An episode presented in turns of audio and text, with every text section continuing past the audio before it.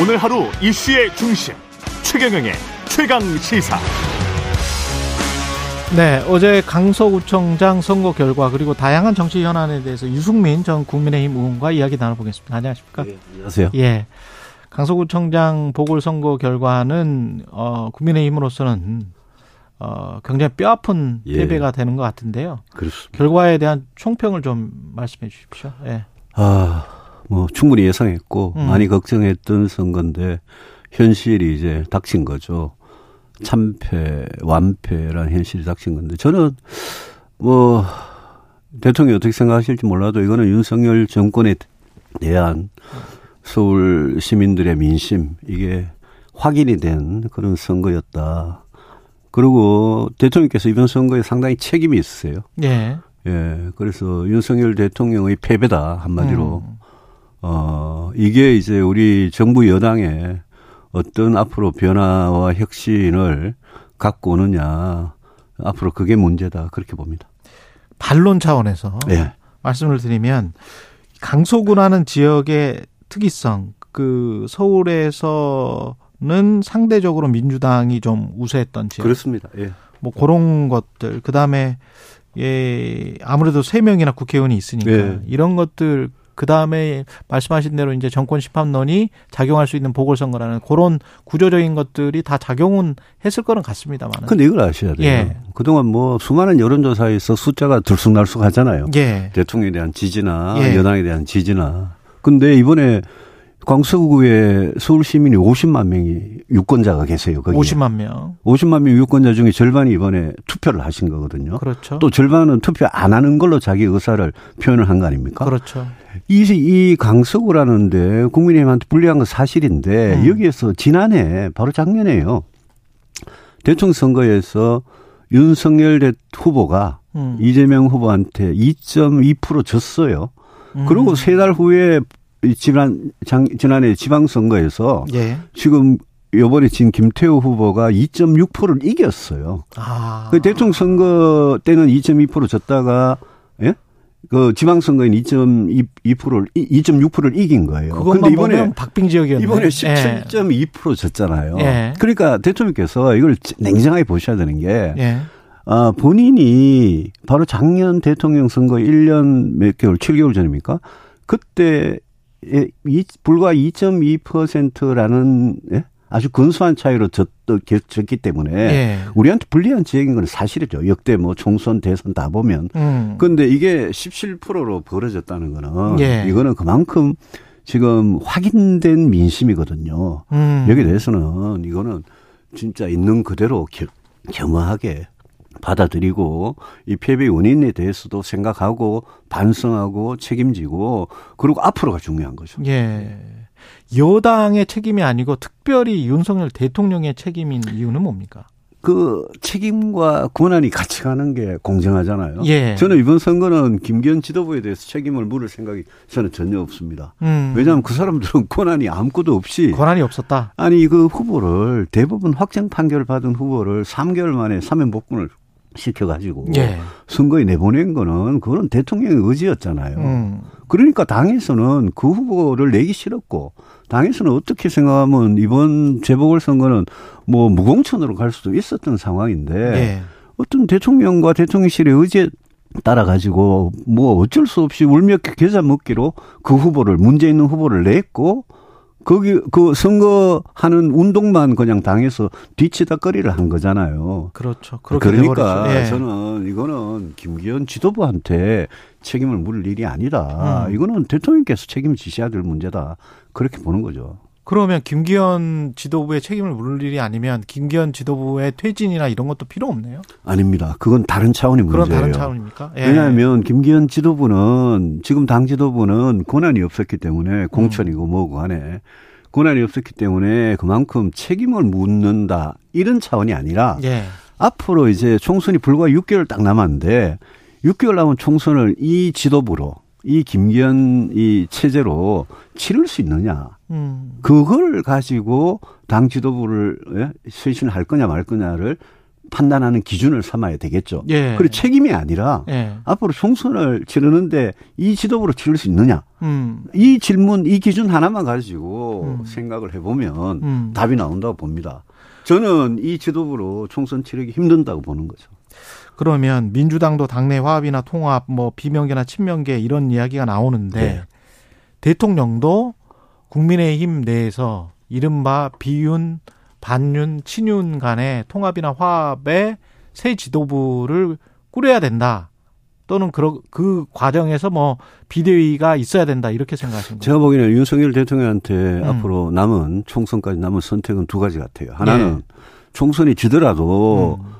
윤석열 대통령 일 인 독재정당 사당으로 계속 가겠다. 예. 공천도 자기 마음대로 하겠다. 이게 첫 번째 초이스고 예. 두 번째는 아 이게 세상 민심이 국민들의 민심이라는 게 이게 정말 내 생각하고 다른 거구나. 음.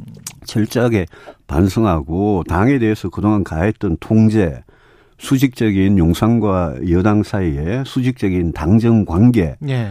그걸 나는 포기하겠다.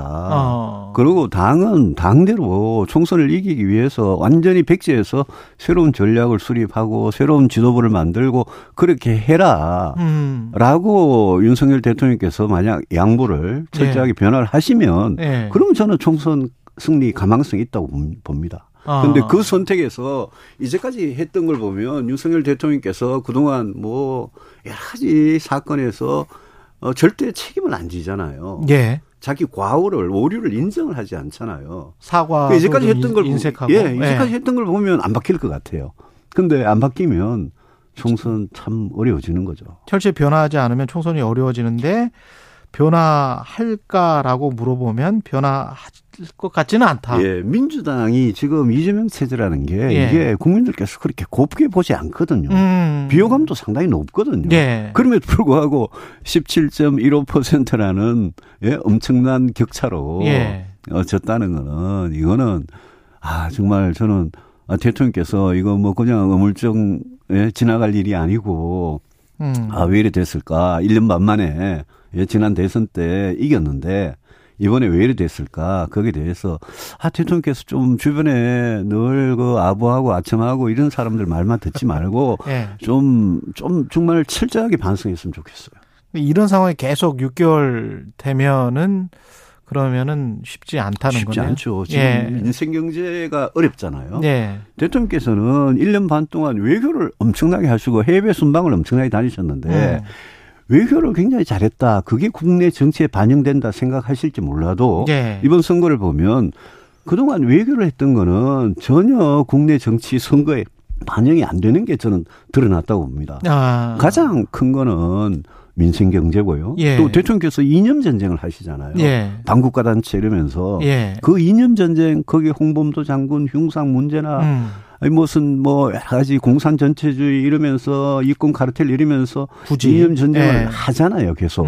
근데 음. 국민들 보기에는 지금 먹고 살기 이렇게 힘든데 무슨 이념 전쟁이냐. 거기에 대해서 심판이 있었다고 생각합니다. 결국 화두는 그, 앞으로 총선에서도 민생 경제다. 저는 민생이라고 생각합니다. 먹고 사는 게 이렇게 힘든데 네. 무슨 이념이고 무슨 외교고 음. 그게 국민들 눈에 들어오겠습니까? 그러면 제가 반론 차원에서 하나만 더 경제와 관련해서 예. 미국이 저렇게 나오는데 그러니까 예. 바이든 대통령이 동맹들을 이용해서 전반적으로 중국 봉쇄 전략을 저렇게 취하는 상황에서 한국이 어차피 그 방향으로 갈 수밖에 없는 상황에 안 갈 수가 있었느냐. 라고 반론하는 사람들이 있습니다. 미국이 예. 트럼프 때도 마찬가지고 예. 바이든 때도 마찬가지고 미국은 예. 자기들 이익밖에 생각 안 합니다. 지금. 그렇죠. 그렇죠. 그렇잖아요. 예. 공화당이고 민주당이 마찬가지예요. 미국은. 그런데 예. 유럽 국가들이나 일본이나 이런 나라들이 하는 걸 보십시오. 아. 그런 나라들은 미국의 요구에 적당히 응하고 비판할 건 비판하고 자기 이익을 위해서 미국이 요구할 건 요구하면서도 음. 또 다른 한편 중국이라는 거대한 시장과 투자, 무역 다 거래 다 하거든요. 음. 자기 이익을 다 챙긴단 말입니다. 예. 그러니까 경제는 경제고 안보는 안보인 거예요. 우리가 아. 안보를 위해서 한미동맹을 중시하는 거는 저는 뭐 늘 주장하던 건데 예.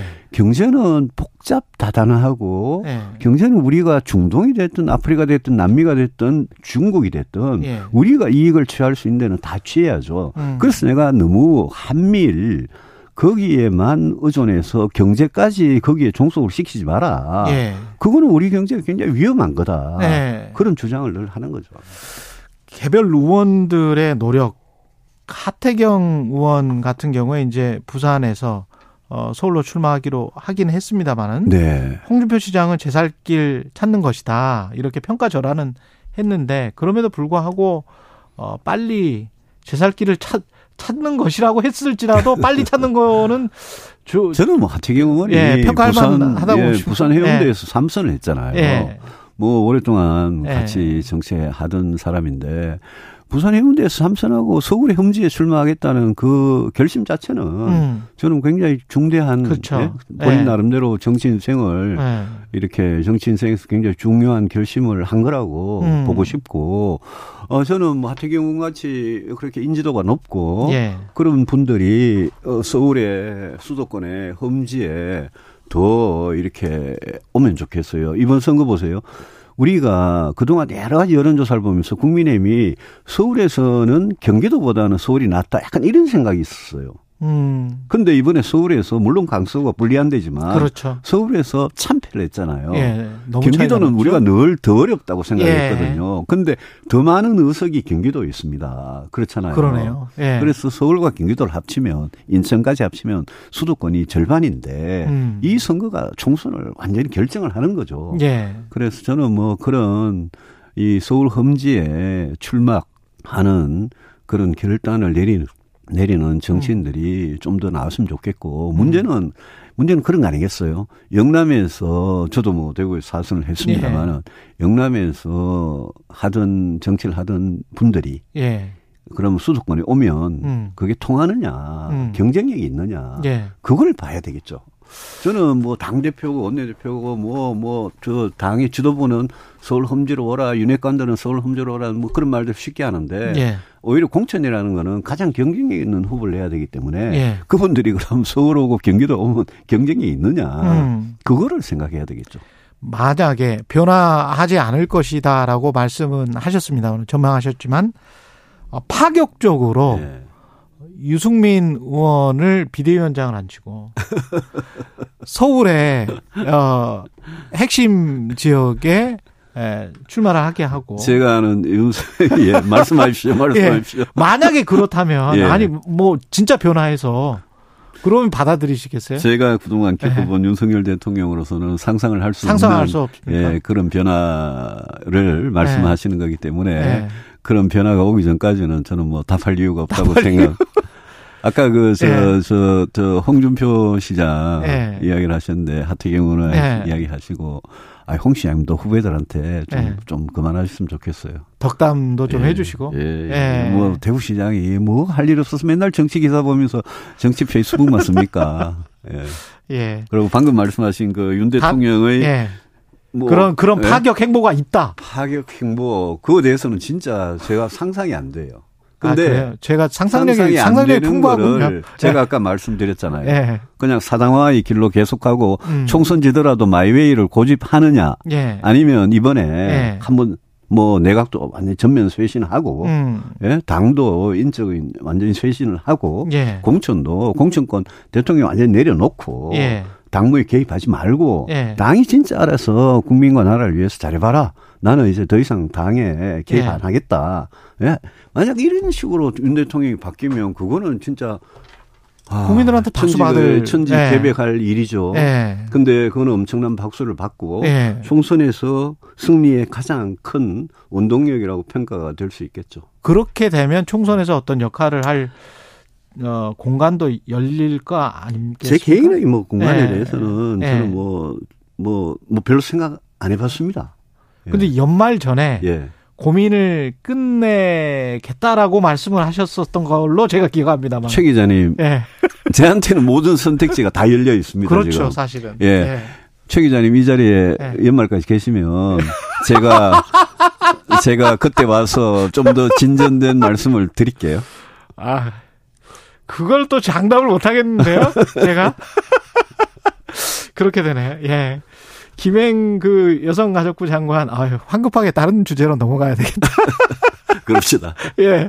김행 여성가족부 장관 후보자 같은 경우는 이런 상황에서 임명을 할까요? 이거는 정말 아니, 아닐 것 같은데, 뭐, 이렇게 되면. 아니, 아니, 진짜 말이 안 되는 거 아닙니까? 예. 예? 그, 저, 저는 예. 이번 강서구 선거가 그 결과에 관계없이 예. 그 문제가 불, 불거졌을 때 예. 바로 임명체를 하셨어야죠. 아, 예? 선거 전에. 그렇죠. 예. 강서구 선거, 선거 전에 예. 하셨어야죠. 그리고 지금 뭐 선거 참패로 끝났지만 예. 뭐 김행 그 장관 후보자의 음. 경우에는 저 본인이 뭐 자진 사퇴를 하든 음. 저는 더, 더, 더 좋은 거는 대통령께서 내정한 예. 임명이 아니죠. 그 내정한 후보자로 내정한 거를 처리하는 게 맞다고 봅니다. 예. 예. 근데 그 상식적으로 여야에서 그런 이야기가 좀 많이 나오잖아요. 예. 여당 내부에서도 나오는데 그게 잘 안 나오, 잘 안 되는 게 이행이 안 되는 이유가 아니, 그러니까, 다른 게 있는 겁니까? 아니, 제발 국민의힘에서 네. 정치하시는 의원님들하고 네. 좀 제발 제가 부탁드리는데 네. 아니, 대통령은 너무 무서워하지 마세요. 대통령도 똑같은 사람이고 네. 대통령 무섭죠. 공천권을 갖고 막 힘들고 거기다가 막 검찰까지 대통령 말대로 움직이는 것 같으니까 네. 무섭겠죠. 근데 네. 너무 무서워하지 마세요. 음. 무서워하지 말고 대통령한테 자꾸 끊임없는 그런 뭐 진언이라 그럴까 충고라 그럴까 음. 그걸 진심을 가지고 그렇게 계속 말을 하는 사람이 음. 있어야 되고 소위 지금 국민의힘 중진들이다. 네. 이런 분들 책임이 진짜 큽니다. 전부 다 입 다물고 가만히 있잖아요. 초선들 아 이게 그 역대 여당의 초선들 중에 이렇게 맥없는 초선들 처음 봤습니다. 음. 그 초선들도 초선들이 가장 장점이 뭡니까? 정치 경험은 없어도 개혁 정신이 있다는 거 아니겠습니까? 예. 그 대통령 너무 무서워하지 말고 네. 좀 할 말을 해서 이번에 대통령이 그 권한을 내려놓고 그 지배권을 당을 지배하는 그 권력을 내려놓고 당이 거듭나지 않으면 정말 어렵습니다. 아니, 총선에서 지면 네. 윤석열 정부 끝나, 끝나는데 네. 예? 대통령께서도 지금 냉정하게 판단하셔야 돼요. 음, 총선 지면은 대통령의 국정 운영은 거의 불가능하게 될 상황으로 갈 것이다. 불가능하죠. 예. 지금 총선에서 이겨가지고 하고 싶은 개혁하겠다고 기다리고 있는 거 아닙니까? 예. 아까 홍익표 원내대표, 민주당 원내대표는 내각의 총리를 포함해서 내각의 전면 개편 예. 이야기를 했는데 그 신원식 유인촌 장관까지 신임 장관들까지 이미 임명이 된 상황이긴 합니다만 이 필요하다고 보세요? 그 최근에도 예. 그 이동관 방통위원장에 음. 이어서 세 명의 장관 후보자들 그중에 두 명은 임명을 했죠. 예. 이 인사에 대해서도 국민들께서 굉장히 안 좋게 평가하시는 부분이 분명히 있어요. 그렇죠. 예. 예? 예. 뭐 진짜 인사를 보면 오만과 독선이 그냥 드러나잖아요. 예. 내각을 전체 백 퍼센트를 다 뭐 바꾼다까지는 음. 몰라도 음. 저는 전면 쇄신. 할 필요는 있다고 생각을 합니다. 총리까지. 예, 민주당 예. 원내대표께서 아까 그렇게 예. 주장을 하셨다면 예. 아마 속으로는 전면 쇄신 안 하는 걸 바라고 있을지 몰라도 전면 쇄신하는 게 예. 당연히 맞고요. 예. 지금 대통령과 국민의힘이 이번에 작은 선거지만 음. 우리 수도권 시민들 민심을 확인한 선거잖아요. 예. 그대로. 예. 그러니까 이번 선거를 진짜 계기로 어, 대통령도 바뀌고 국민의힘도 바뀔 수 있다면 저는 내년 총선 우리가 이길 수 있다고 확신합니다. 예. 민주당이 저 야당 역할 제대로 못 하거든요. 예. 민주당이 민생이나 이쪽에 집중을 지금 못 하고 있다. 그리고 못하고. 방향이나 예. 목표 지점도 정확하게 설정하지 못하고 있다고 느꼈어요. 그렇습니다. 그래서 예. 민주당이 지금 일특검 사국조 이런 거 있잖아요. 예. 예. 그리고 대통령께서 아까 전면 인사 쇄신뿐만이 아니라 음. 후쿠시마 오염수는 이미 지난 일이지만 음. 거기에서 입장을 재정리를 하고 예. 양평고속도로나 해병대 수사, 수사단장 문제나 예. 홍범도 장군 흉상 이전 문제나 이런 민주당의 공격거리들 있잖아요. 예. 또 국민 많은 국민들께서 반대를 하고 있는 예. 그런 부분들은 저는 이번 기회에 착착착 이렇게 정리를 해버렸으면 좋겠어요.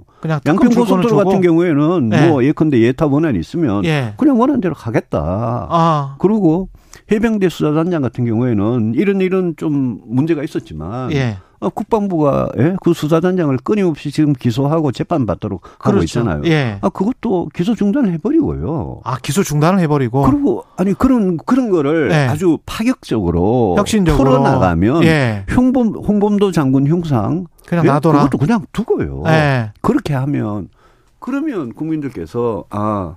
윤석열 정권, 윤석열 대통령께서 이제 뭔가 국민들의 목소리를 듣기 시작하는구나. 민심을 사표라는 말씀이죠. 느끼지 않겠습니까? 네. 그리고는 저 해외 순방 제발 좀 그만 다니시고 민생 경제에 집중하시면 네. 저는 그러면 민심이 돌아올 거라 봅니다. 민시, 민, 민생은 무엇부터 챙겨야 됩니까? 지금 한국 경제가 설비 투자도 안 되고 수입도 좀 줄어들고 여러 가지로 너무 힘든데요. 예, 너무, 너무 힘든데 예. 사고는 위기가 이렇게 확 터지는 거는 예. 그거는 부실 부채 부분에서 그렇죠. 올 가능성이 많잖아요. 그렇죠. 건설 피에프도 그렇고요. 예. 가계 부채 그렇고 예. 건설 피에프 아니더라도 많은 지금 좀비 기업들의 부채 음. 문제가 지금 막 몇 년 동안 축적이 되어 왔거든요. 예. 그 이 부채 가계 부채든 기업 부채든 부채가 터지지 않도록 잘 관리하면서 그러면서 물가 아, 여기에 굉장히 좀 신경을 써야 되고 성장세는 뭐 자꾸 상저하고라고 하반기 되면 좋아지고 내년 되면 좋아진다는 희망 예. 고문을 하는데 그럴 일은 아닌 것 같아요. 성장은 예. 투자, 소비 이런 내수든 수출이든 살아나면 성장은 되는 거거든요. 예. 그러니까 지금 굉장히 아이엠에프 위기나 이천팔 년의 금융위기 같은 그런 위기가 중국에서는 이미 약간 시작이 됐거든요. 예. 그런 위기가 우리한테는 다시는 터지지 않도록 관리하는 것 플러스 뭐 금리 같은 것 때문에 좀 고통스럽더라도 음. 물가가 이대로 가서는 음. 곤란하니까 예. 그런 부분하고 이런 이 전반적으로 관리하는 거 거기 플러스 이 정부가 꼭 해야 될 개혁을 안 하고 있는 게 저는 참 안타까워요. 경제개혁? 예. 예, 경제, 경제, 경제개혁. 크게 봐서 다 경제개혁이죠. 예. 예컨대 저출산 문제에 대해서 예. 더 과감하게 대응하는 거, 예. 연금 노동 교육개혁을 한다고 해놓고 안 하고 있는 거, 음. 그런 개혁들은 저는 경제, 단, 단기적인 경제에 큰 영향을 미치진 않더라도 우리 국가 경제가 나중에 정말 제대로 반석이 올라가는 데는 굉장히 도움이 되는 개혁들이거든요. 예. 그런 개혁들은 뭐 아마 착수하는 시점이 이미 늦었다. 음. 지금이라도 다시 해야 된다. 음. 자꾸 국회 탓하지 말고 예. 대통령과 정부의 안이 개혁안이 뭔지를 내놓고 그걸로 국민을 설득하면 저는 야당도 따라올 거라고 봅니다.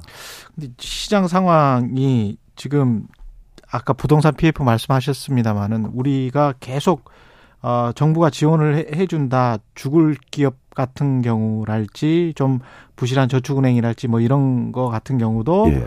이렇게 좀 맡아준다는 식으로 가니까 스프레드가 거의 네. 거의 똑같아요. 그러니까요. 그러니까 그래. 이, 이게 격차가 안 벌어진다는 거는 자본주의가 예, 아니라는 아니, 거거든요. 자본주의 시장 경제가 아니죠. 예. 옥석을 예. 옥석을 정확하게 가려주는 금융시장과 자본시장의 기능이 굉장히 중요한 건데 지금 이게 멈춰버렸어요. 지난, 지난 예. 코로나 이후에 지난 수년 동안 계속 채무 그렇죠. 상환해주고 예. 원리금 예 그거 그렇죠. 유예해주면서 예.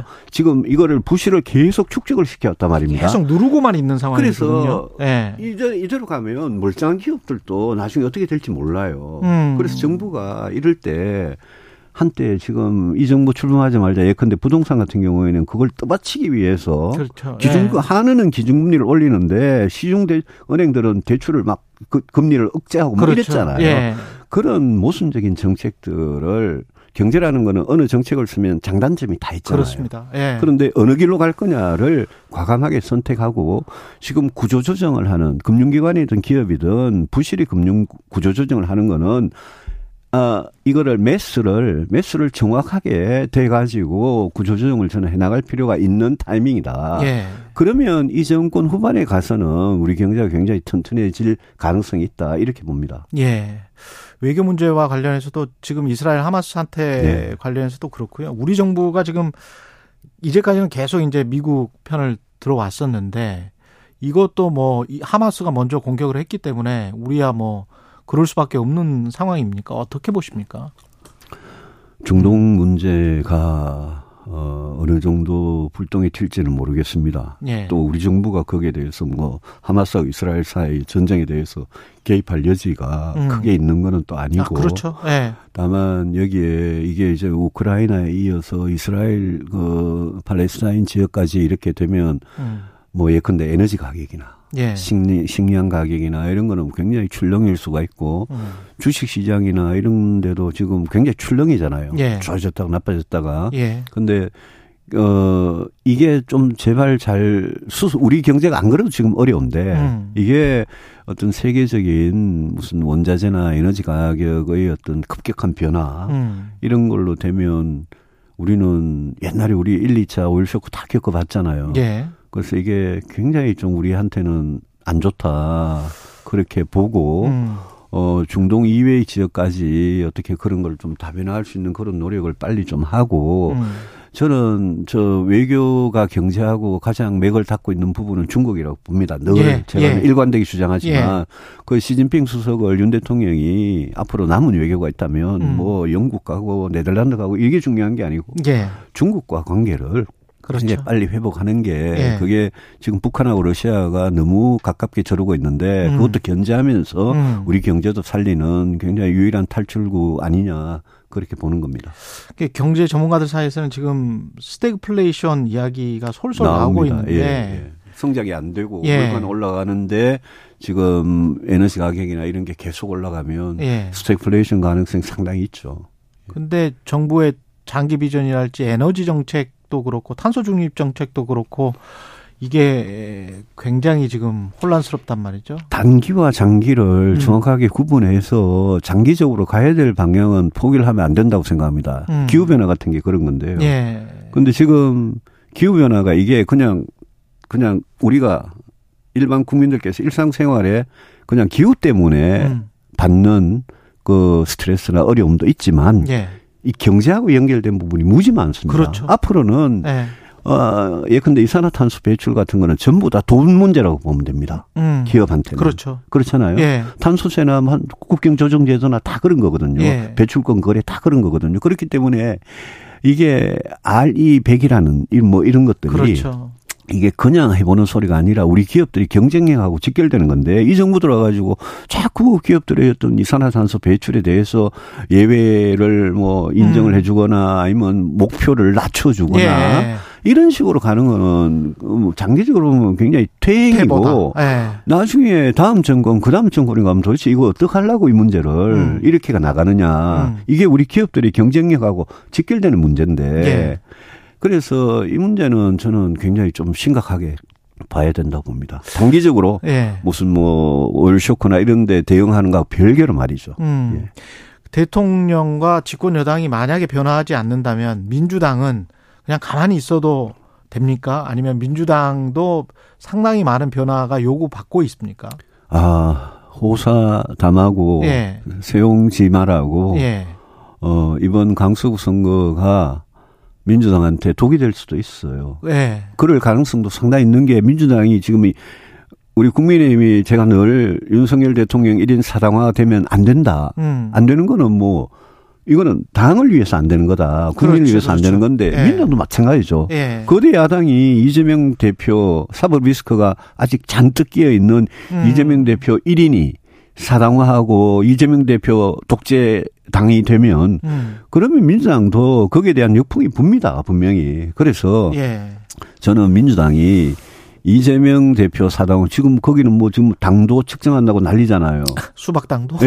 예. 그럼 뭐 그게 뭐 옛날에 이천십육 년 우리 총선을 망친 우리 국민의힘 진박 간별. 예, 진박 간별사하고 예. 뭐가 다릅니까? 똑같은 짓을 하는 거거든요. 예. 그래서 민주당도 이게 이제 이재명 알겠습니다. 대 윤석열의 구도로 계속 가는데 그걸 먼저 깨는 쪽이 이길 거로 봅니다.